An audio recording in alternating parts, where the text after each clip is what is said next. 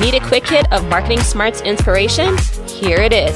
We have lifted portions of our Marketing Smarts episodes for those of you who need a quick jolt of marketing savviness right now.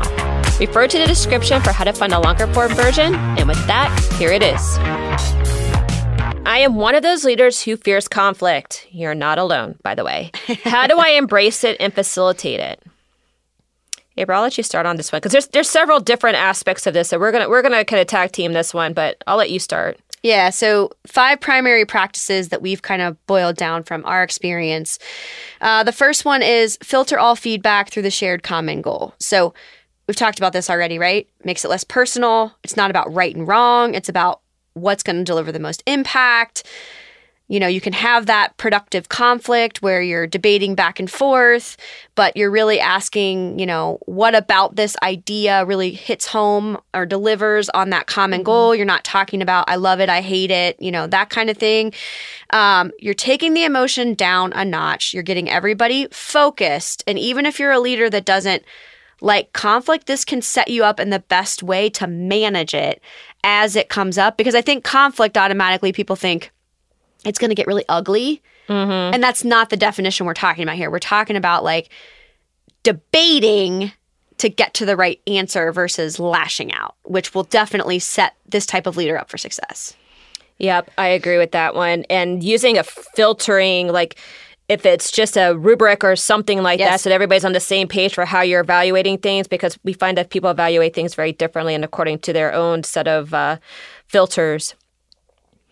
Um, the second would be establish rules of engagement and make sure everyone practices them, especially you. And this is because the rules establish clear guidelines and expectations for everyone. Kind of what I just said about the rubric or the filter when you're evaluating work, which is what I always did, just so everybody was clear where I was coming from. But this is a little bit in the kind of the dynamics of the team itself. So if conflict arises, you can always defer back to the rules. So, for example, you may have a rule that uh, people can't just like shoot down everybody's ideas if they can't offer a good one or aren't willing to take mm-hmm. responsibility for going and finding a better one. Uh-huh.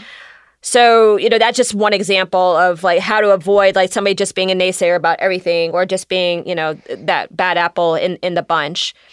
But it also means that you need to practice what you preach. So, for example, you know, you've heard me and April say that good ideas can come from anywhere. And we used to say this all the time in the corporate world but not exactly sure we practice what we preached. Mm-hmm. Um, so if you do believe good ideas can come from everywhere, you better be listening to everybody's ideas. You better be like doesn't matter where they come from, you better be listening to them and not trying to then funnel them through a specific uh, you know contrived process that you can't hear all of the ideas. And I'm going to jump in here because this is something that we constantly made fun of after we would leave, especially P&G meetings, which was to that point, it'd be like, all right, time to give feedback. And the highest level person in the room would look at the most junior person level at the in the room, call them out and say, "What do you think, Brad?" or whoever it was. It always started that way. ABM and I'm started. like, what in the world? That is the meanest thing you can possibly do to someone.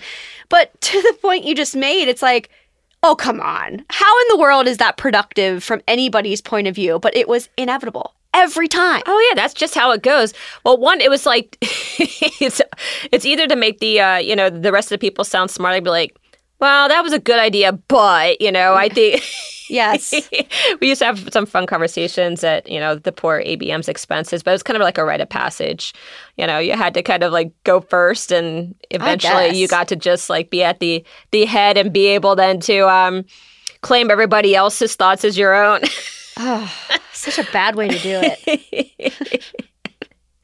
well, you know, but the other way about it though is if the if the if the lead person started, if the if the if the one with that most seniority started, everybody would feel very uncomfortable dissenting with that opinion too. So well, and I don't I don't disagree with that, but it's just like I mean, my God, I think it just scarred some of this poor it probably did. um, yeah, it probably did. All right, the third one we have here: listen and demonstrate you heard both sides. So this kind of places you in the position to be a bit of a mediator, which I think for this type of leader that doesn't like to jump in and like perform or, you know, participate in the conflict, this is where you can get credit for kind of alleviating the bad energy or aggression in the room. So you play a little bit of a referee, you know, someone starts to get upset, you can, you know, calm them down. I heard you say this. I understand that you like this idea. However, it seems like, you know, client feels like we're not delivering as strongly mm-hmm. with this concept against X, Y, and Z. Therefore, they seem to be leaning this way. Did I hear that appropriately? And that can help you get to, well, better, clearer results for sure from the conversation. But it also then allows you to have a role that really isn't about having to participate or, you know, get all worked up in the conflict. You can really get rid of it, which is a great role for this type of leader to play. Yeah, and that and that's the the, the bad conflict because I think yeah you know when when people are, are, you know especially passionate about a specific idea again that's usually coming from a place of you know understanding or knowledge or you know just really desperate trying to get their idea across yeah. it always escalates if they don't feel like they're being listened to. Yes exactly. it always escalates. Always. So being able to demonstrate that you've heard somebody in even saying you know i hear you. We're going to go a different way but thank you you know for yeah. expressing your point of view but know that i heard you and like giving them enough like um re- reiteration back of what they had said so they could feel heard. They might not like the outcome but at least they feel like you know they were heard. Yes exactly um, the next one is take ownership for the decision. So this is a big one for a leader. Once you've heard both sides and considered all of the above, you need to make a decision. You need to own it. Mm-hmm. Um, and this is when somebody like doesn't like conflict, they also have a really hard time making decisions. Yes, right, because they're afraid they're going to make somebody mad. Um, and they're gonna have to deal with the the repercussions of that, or they're afraid of looking unpopular, or you know, it, it, it definitely comes back to being a specific reflection of themselves. And you know, we talk a lot about personal brand and their personal brand, so sometimes that's in conflict, but you have to make a decision. Mm-hmm.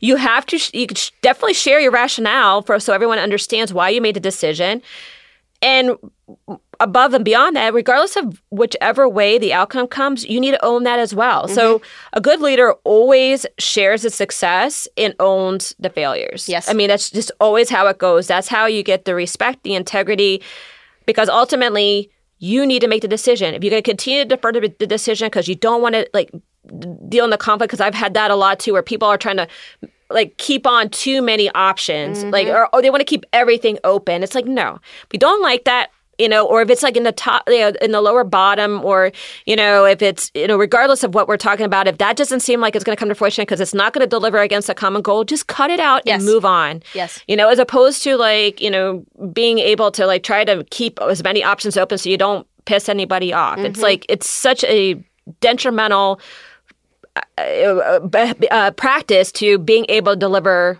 uh, really good work. And that's definitely dysfunctional.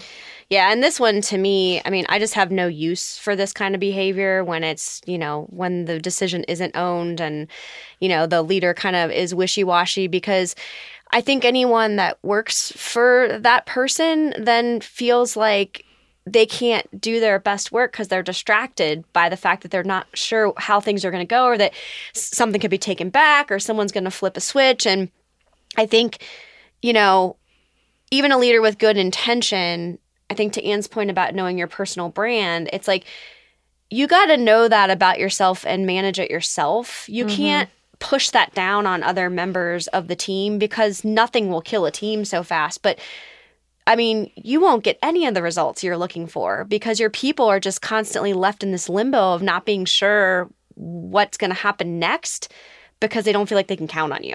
Mm-hmm. Mm-hmm. So.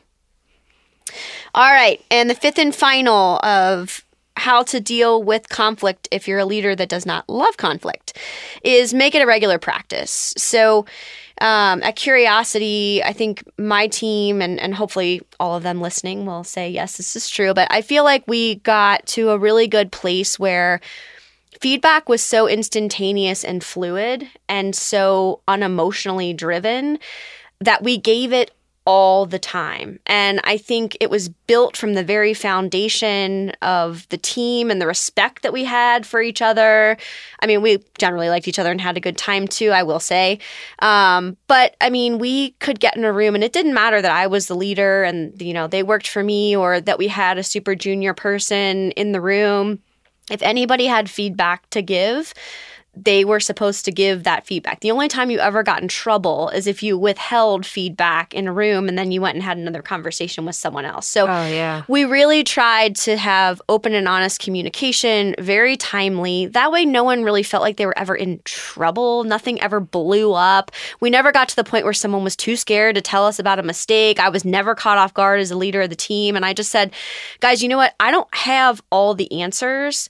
I've put this team together because you guys are better at some things than I am, and vice versa. And so you're not going to hurt my feelings. If it's about the work, it, you know, or even if it's about my behavior, I quite frankly don't care. It starts with me. I will own those mistakes, like you said, Anne.